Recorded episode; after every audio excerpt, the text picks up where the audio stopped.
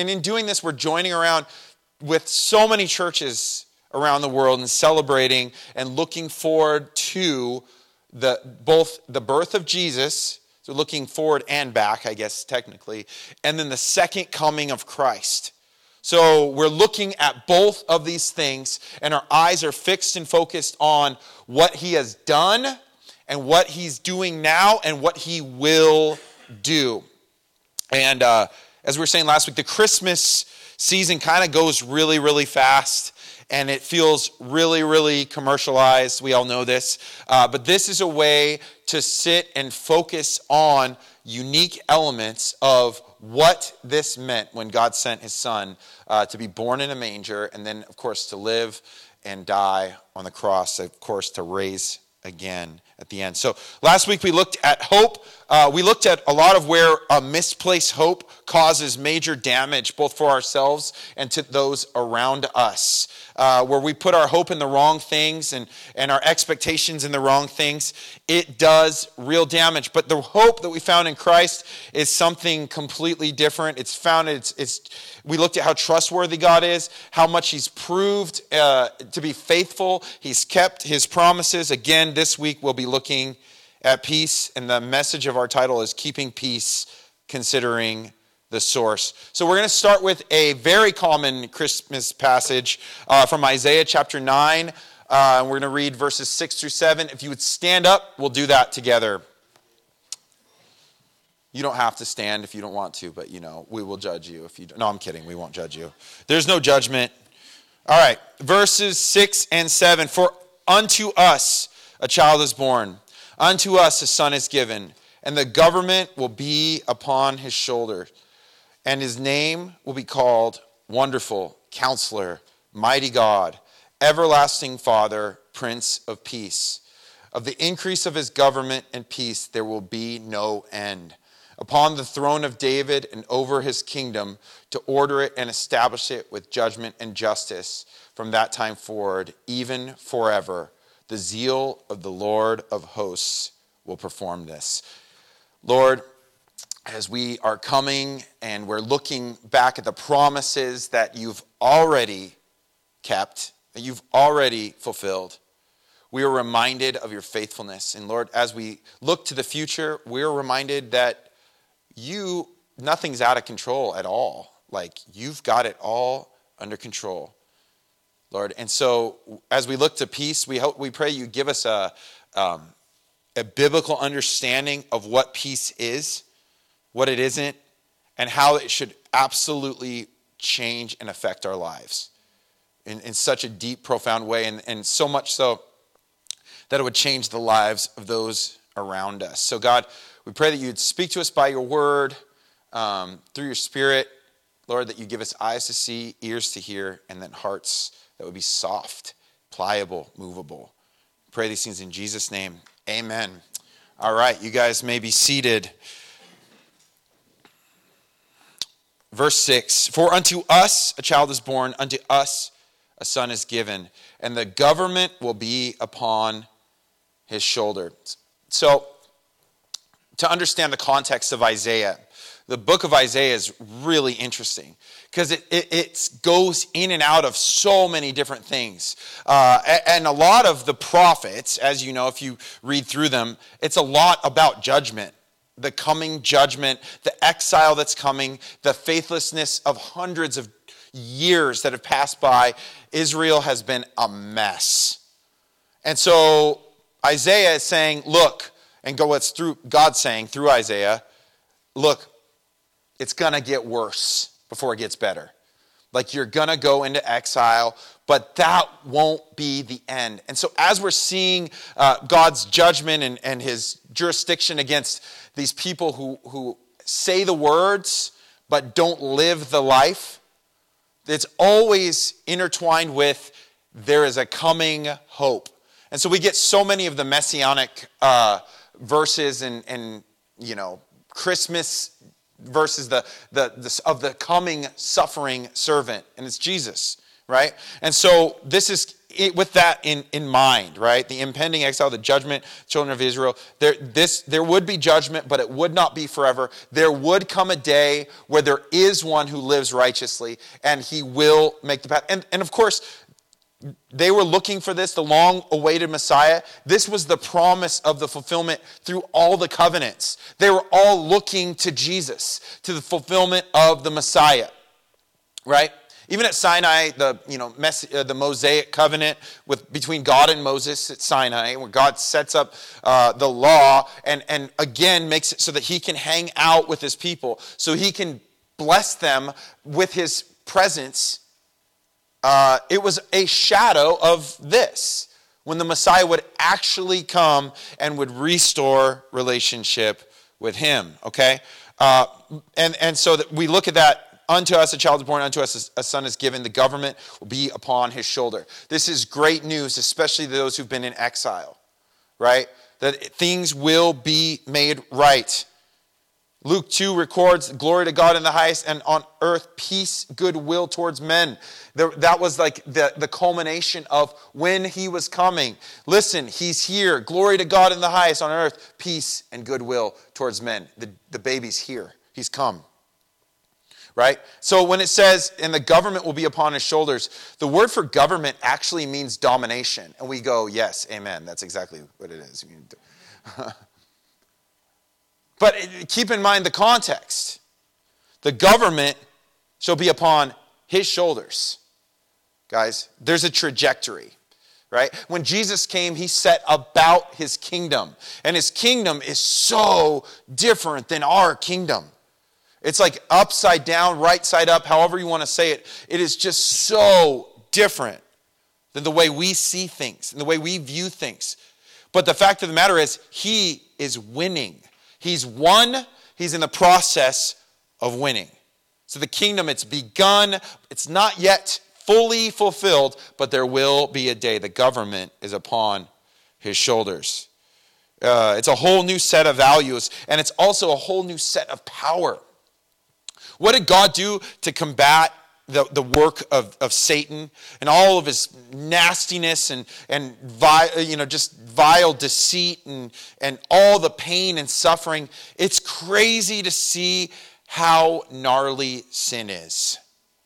You know, it is insane to see how easily it can twist and turn uh, uh, what you would think of someone you know into an absolute monster, including yourself. Sin was just so. But what was God's response to that? I'll send a baby. I'm going to send a baby in, and he's going to be born poor. And he's going to be, he's not even going to have a place to be born. He's going to be born in like a barn, you know? He's going to come and he's going to live a lowly life, and then he'll be crucified.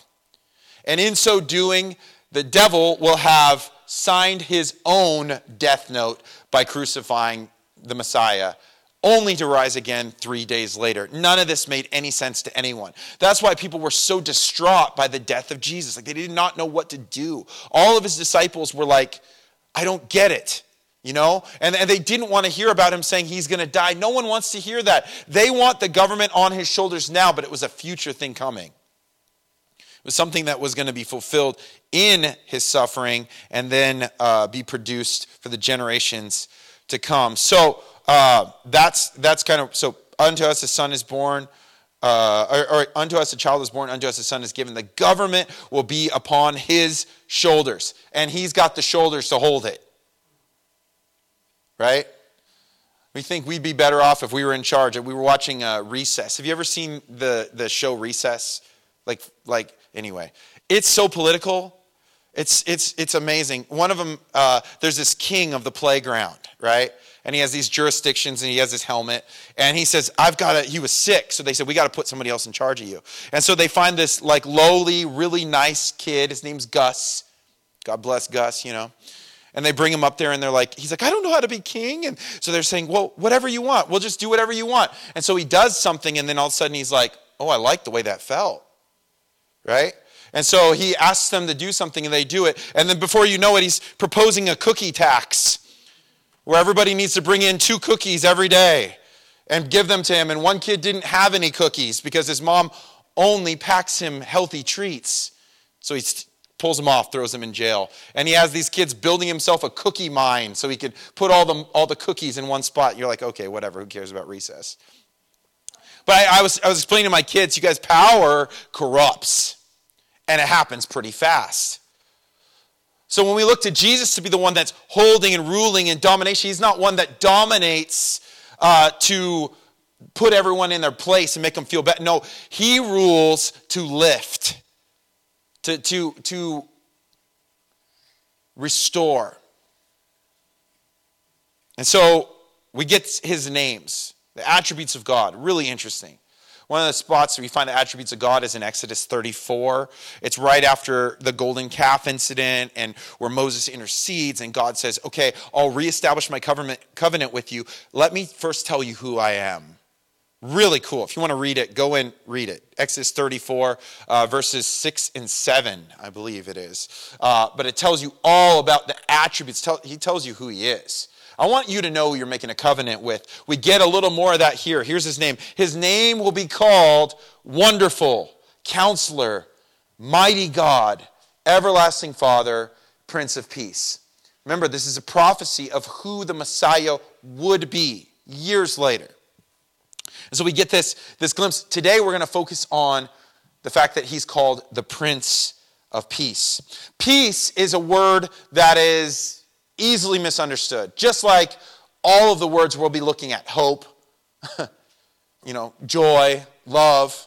All these words are, are so easily misconstrued. And you think of peace and you think of the peace sign and you think of hippies and all this and that. And, uh, and so we have this, this view even of what peace might look like, right? And, and it's important for us to understand peace is not just, it is this, but it's not just the absence of tension or violence or getting along, right?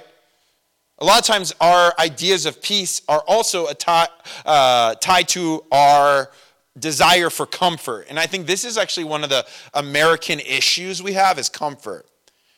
And we kind of forget what it's like to do anything hard, right? Our food is there. You're not pulling it out of the ground. You know, oh, got to go grocery shopping. Yeah, you don't have to farm. That would be different, right?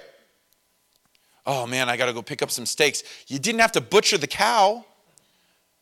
You know, I, I remember watching a show in Alaska, and they like in Alaska, and it was these people that lived on their own. The, the guy is, he kills the cow, and he's crying as he kills it because he raised it and he loved it. And he, sa- he says, We need this meat. And he's so grateful and thankful for it. And he says, w- everyone needs to understand what this is. People, you buy it in store, there's no face, there's no, you don't get it. You miss out on what is. And I, hey, believe me, I'm not trying to make you all vegans. But what I am trying to say is like there's something about all that. We don't have, we are so removed from a lot of that, right? So comfort has become a thing, and now it's like it becomes a God. That's not what peace is. Peace is something much better than that. Uh, the Hebrew word for peace is what? Does anybody know? Shalom. Very good. You guys, I, you guys speak Hebrew. That's great. Okay, and the Greek word is right. Figured. Uh, it's er, erena. Mikey, yeah, there you go. That's how you speak, say it, kind of. Uh, but they, they mean, in a sense, the same thing. And the word peace or shalom means complete or whole. Um, it would have been used with something like a rock or stone that has no cracks in it or nothing missing from it, or a wall with no gaps or missing bricks. Um, that was an example I heard from the Bible Project video. I thought it was so good. If you guys want to learn more about peace, you could find that, their Advent series on peace. They have them all, and they're great, really, really good. And he speaks fluent Hebrew, so, you know, that works good. Um, but the idea is taking something complex something in pieces and bringing it together again to a state of completion or completeness, wholeness. That is what peace is. So Jesus is the prince, the first one who brings about wholeness, fullness, completion. It's really interesting that uh, actually a lot of times there's words, the word shalom shows up in places we wouldn't really understand. It, it wouldn't really make that much sense for it to show up. Um, uh, he, and, and there's times over and over again where it talks about bringing shalom to different uh, uh, elements, restoring what was destroyed, say in your neighbor's field. You go and you make it right. You, you bring back what was missing. You fix the problem. You bring shalom to the field. Uh, relationships between other nations. Uh, it didn't just mean there was a ceasefire, it was like the relationship was fixed so much that now these two nations were able to work together in unity.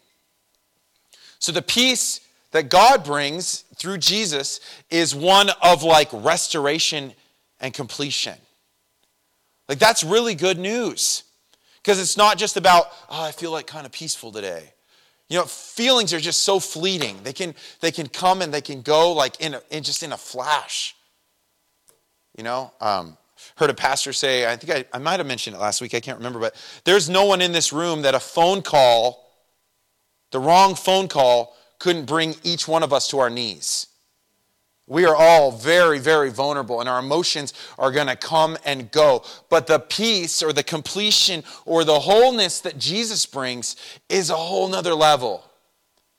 And it makes us, restores us back into what we're supposed to do. That's really what he did. He, he took the brokenness of the sin the garden, took the brokenness of, of man's attempts to do it on his own, and he brought back wholeness and completion with our relationship with God. And then that changes our relationship with each other, right?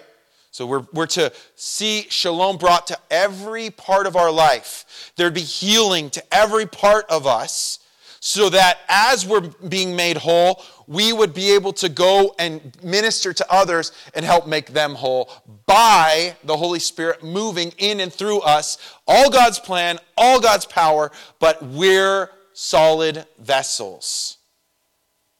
God wants to do that in us. But see, here's the thing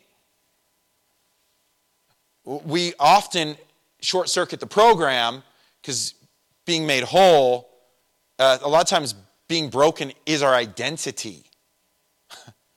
I, I, mean, it is. Like you, we like it. We like holding on to our pain.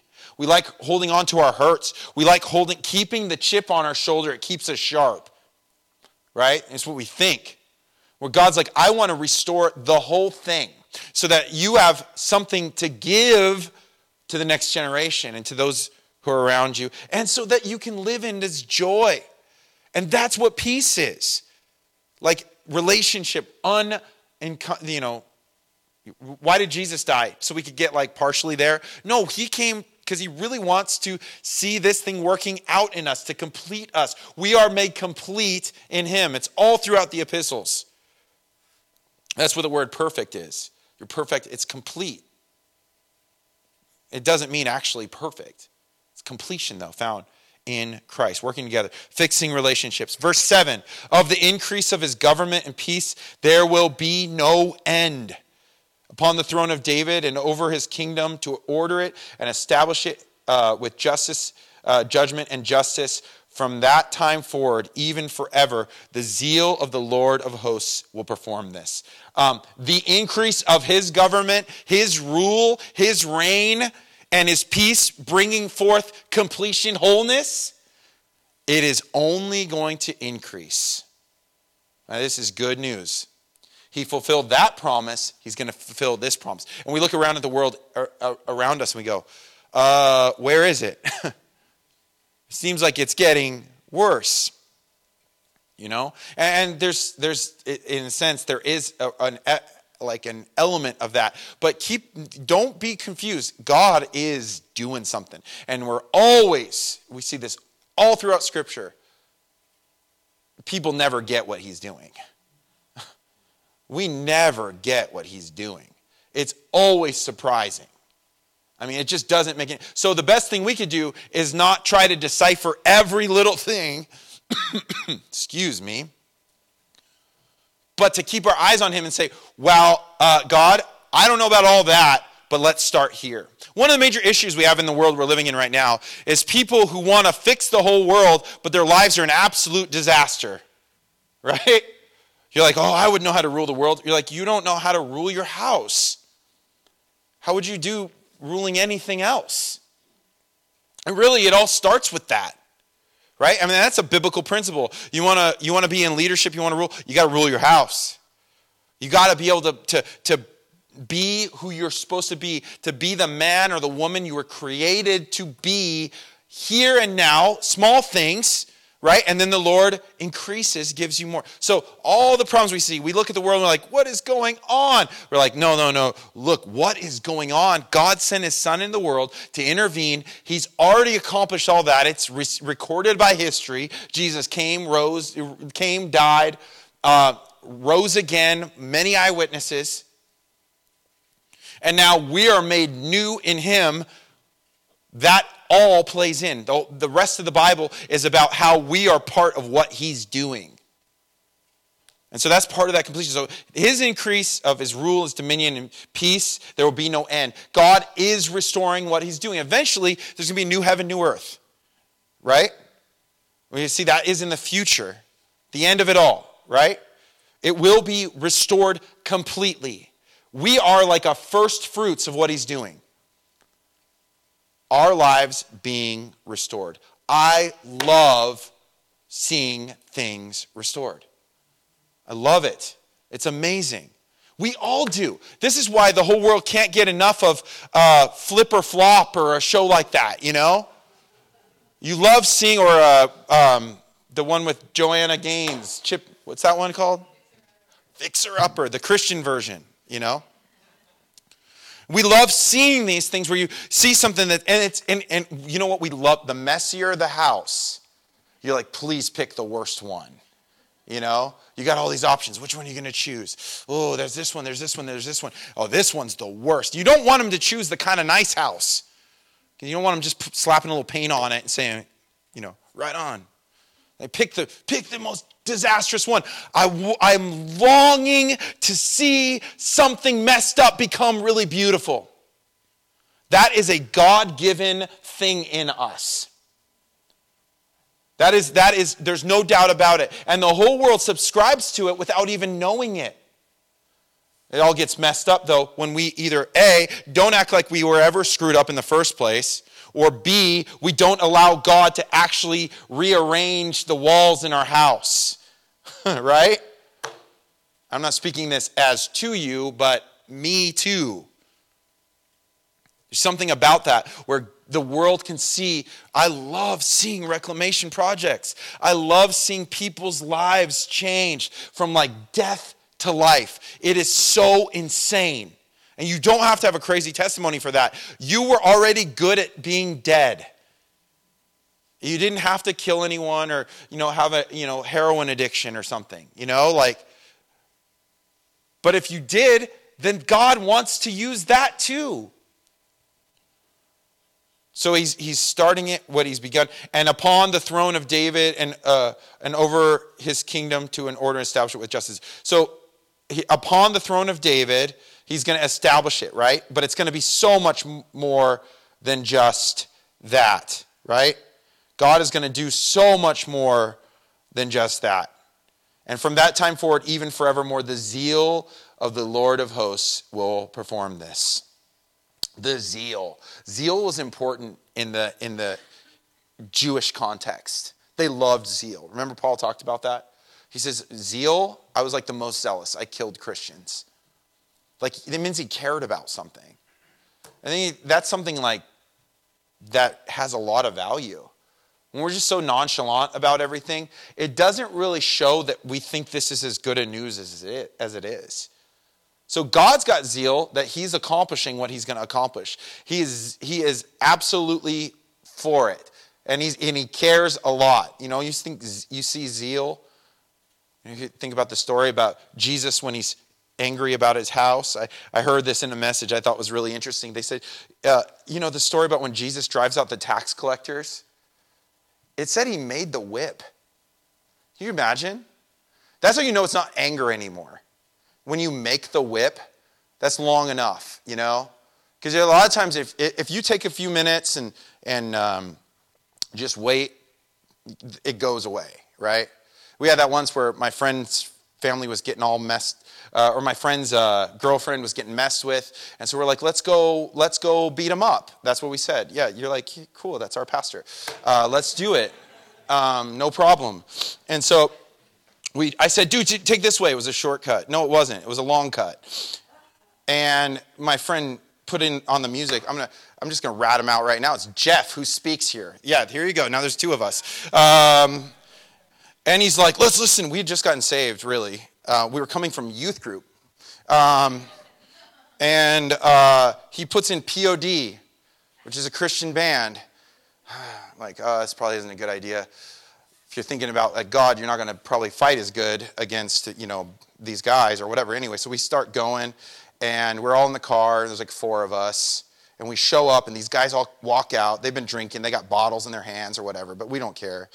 And I said, Jeff, whatever you do, we're down. This is your deal. Like, whatever you want to do, let's do it.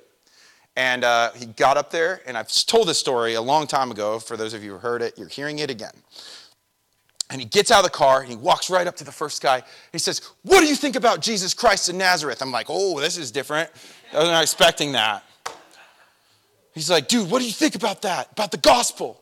And I'm like, Oof.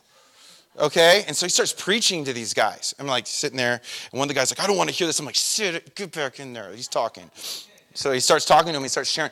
These guys start breaking down, dude. I, I know the Lord. I'm just like messed up. I'm like, okay. But there's something about the time it took to get from there to there. Jeff's mind was changed, right? Jesus is sitting there and he's making the whip, and he's, he's like still gonna do it. He's like, you know, I love the way the pastor described it. He's like, you can imagine he goes to like the leather guy and he's like, I need about 10 strips, about this long. And he sits down and he's like braiding it together, you know, like, oh, this is interesting. This is not a bad, it's not in anger, it's not a bad thing, but it's zeal for the house of the Lord. He cares about the character of the uh, of his people and how God is represented. We are to be those who are zealous that care. Because you go, you know, otherwise it's like, I've got this really great thing with God and I don't need to tell anyone else about it. It's just me. And that's that individualistic stuff that we really, it's another issue for us, isn't it? It's all about me. But his zeal is a, it's a good sign of um, that God has zeal. Zeal for the Lord of hosts will produce or will perform what needs to be done. He will establish his rule and reign with what? Uh, establish it with judgment and justice from that time forward. That he's going to come and he's going to make things right. He's going to turn all the bad things, all the hurt, all the pain, he's going to make it right. We go, what kind of a loving God uh, is talking about judgment? You know, we don't want to hear about judgment. Yes, you do. You absolutely do, because otherwise that's not really love. So, because when you hear the story about the, someone who hurts a kid, the millstone being tied around their neck, you're like, yes. Otherwise, if, if the God is cool with kids getting hurt, I don't know what to do with that kind of a good God. So he cares about things, right? It, it, matters to him. He is executing judgment and justice and making things right, making things what they're supposed to be. But it, it, again, the peace starts inside of us. And it's way more than like a, a fleeting passion or feeling or, or whatever that can just be disrupted so quickly. You could have the most peaceful morning ever, uh, sitting out and, you know, birds are chirping, and all this and that. And all of a sudden, man, here comes. Something's coming. Everything's thrown off. No, peace is inner peace because we've been transformed by the renewing of God. It's not inner peace in the sense of, you know, we produce it, but it's, it's an internal peace of, of a wholeness because of what He has accomplished and made us whole in him. And it is good news. It's all over the scriptures, right? So, with this in mind, we, we continue to look to Christ to use us as vessels of restoration. As we're being restored, we're looking to see others restored. I will say this there is nothing more exciting than watching people restored. If you get to be a part of it, it's incredible. Incredible to see a life changed by the good news of the gospel, to see someone literally changed. It's, there's nothing like it. 2 Corinthians 13 11 says, Finally, brethren, fare, uh, farewell, uh, become complete, be of good comfort, be of one mind, live in peace, and the God of comfort and peace will be with you. Become complete. Don't stop what God's doing in your life. Don't let the peace of God miss, uh, like, don't miss out on the peace, the real peace of God. We're to live in this peace. God wants us to work. God wants to work in us to be agents of peace. We need to experience that wholeness first. And a lot of times you're like, I don't even know how to feel whole. I don't even know what to do. I got like deep rooted baggage, deep rooted issues. God wants to work in those because they continue to be an issue. It's like the, the rock in your, in your shoe. As much as you try to ignore it, it's only getting worse, isn't it?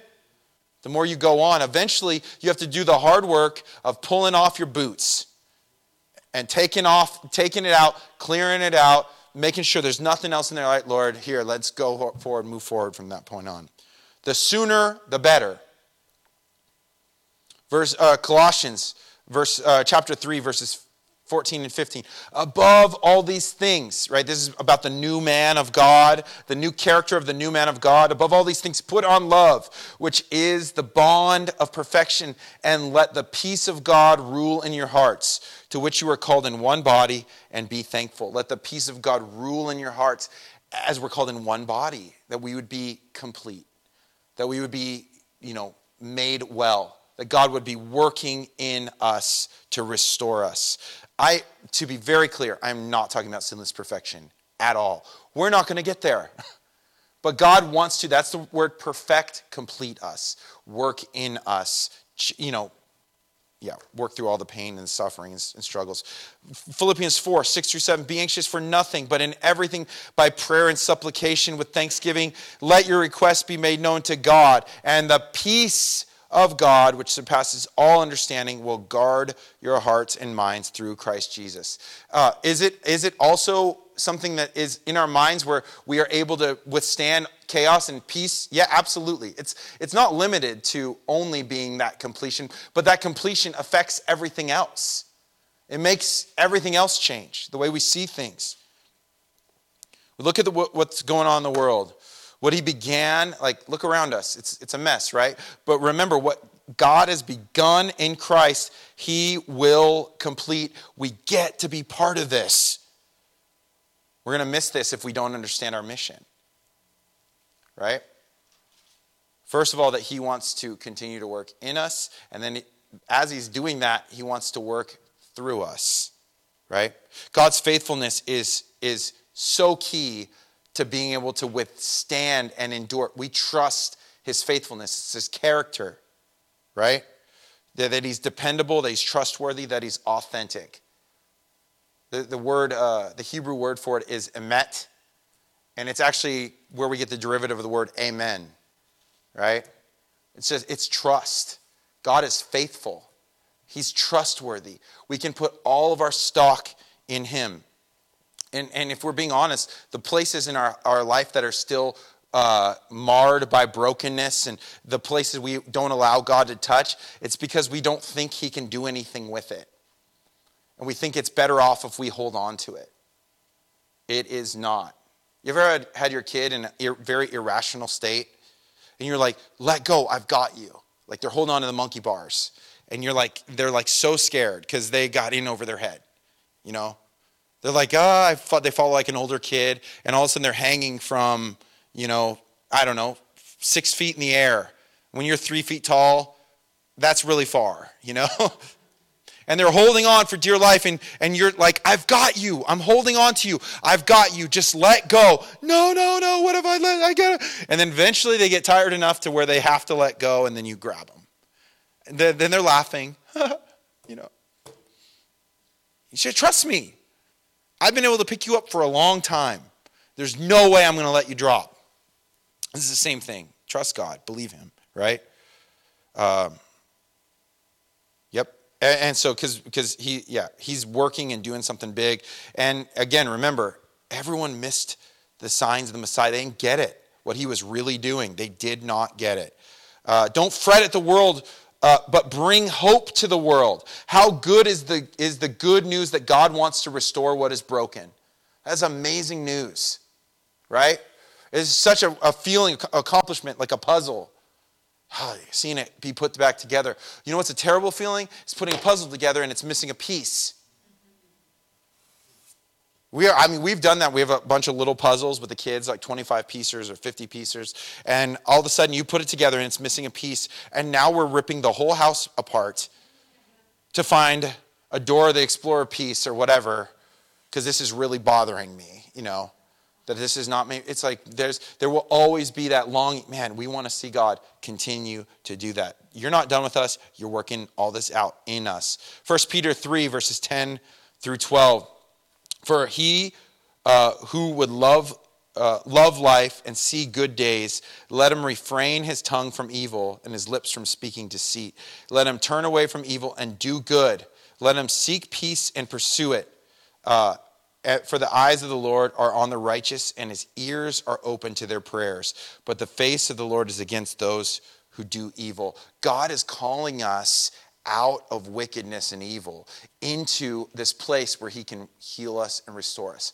That is what Jesus brought as the Prince of Peace. He's calling us out of this because what's really interesting, he says, the eyes of the Lord are on the righteous and his ears are open to their prayers. There is a correlation of how our prayers are answered by our faithfulness and trust in him. There's always been a correlation with that, right? You know, don't if you ask, don't ask doubting. Well, that's what sin is. We it's us doubting God, thinking we found kind of a better way. What's the original sin? That's what it was. Right? I kind of, you know, God says this, but I know, you know what? There's actually he's trying to keep you away from knowing something better. And it's been the same thing ever since. Our response, again, like we said with Judah a couple weeks ago in Genesis chapter 38, our response is recognize our sin, call it what it is, repent, don't go back. Lord, I have been ruining the peace in my life. You want to do way more in me than I would have ever imagined. And you want to do way more in the people around me than I would have ever imagined. Become re enchanted with how good God is, with how big He is, with how much He restores. Violet student read, uh, learning about Jim Edwards. No, Jim Elliot. Jim Edwards. Jim Elliot right now. And explaining that story to my kids, like, it, that's a wild story. You're like, that's what God does. And, and, and, it's really interesting because it's not just a happy story. I mean, there's got some pain and suffering in it. That's where we're living in this world. But, you know, his famous quote, he's no fool to give what he cannot lose to gain what he cannot keep, something like that. Might have missed it up. But the idea is he was willing to give his life and he did, and it looked like, oh, what a mistake. And then all of a sudden you see God is moving so radically in his midst. But it's people who believe that and trust that, even if things don't go how you want them to do circumstantially, even if you don't get everything you'd always hoped you would get, God, you I trust that you're going to use this and you're going to move. We got to be awakened to that. Because that's actually a church that's attractive to the world because they go, when that's it's not just a moral club. It's like it's got power because I've seen the power in your life. You look different. You've changed. So we're called to seek peace and to pursue it. We're to be disciplined and focused. Seek peace, seek completion in Him, and pursue it. Go after it. Right? God rewards these efforts, guys. He rewards these efforts. Right? When I got my eyes on Tori, I sought her and I went after her. So I was figuring out a way to make a conversation. Oh, hey, you hear that song? You know, it was like I, I, I saw her and I was like, I'm running her down. You know, you have no idea. You're hoping it's not one sided. Turned out to not be. But it's like that same effort. If you want something, you'll get it, you'll make it happen. And now we're the ones who keep peace. We bring healing and restoration to the world. God does it through us. We're his partners, his covenant partners. We're to, to do this, we're to be a part of this. And that's such good news. Uh, one of the great reminders we, we have, and we do it once a month here, uh, of what was accomplished on the cross and, and uh, that wholeness and re- remembering is it's communion, it's the Lord's table where we get to take a minute out of our day and sit and, and take the elements and hold them and go, this is the bread, this is the body of Jesus. It represents the body of Jesus. It was broken for us, you know, reminding us of, man, that it was a real price paid, but there was a real thing accomplished in that. Uh, there's a real power. The blood, the, the, the juice that represents the blood of Christ right? That he, he suffered and he died and his blood was shed, just like the animal sacrifices of the blood being shed. It was a remission for sins, it was a covering for sins. Just like the, the blood on the doorposts was what uh, kept the children of Israel safe in the plagues of Egypt. It's a reminder that there was a real transaction that took place where the Prince of Peace came to make things right, and now he wants to make things right in us. So as we worship, I would encourage you come up, grab right there, right there, and sit back at, your seat and, and just say thank you. Say thank you to the Lord. Thank you, God. Thank you. And confess. Repent where you need to repent. You know? It's interesting, a lot of times uh, churches are can be concerned. I'm not talking about, about church. I guess I should say us, Christians we're concerned with, I don't want people to feel convicted. Why not? Conviction is like such a good thing. It's such a good, it's such a helpful thing. We need to know that. So, Lord, if, if we're convicted, thank you for the sending out the pain receptors that tell us something is not right so we can do something about it. We can make it right. We can catch it before it becomes terminal. Let's pray. Lord, thank you so much for your grace for us and the peace that you give us that passes understanding. The fact that you are working and moving and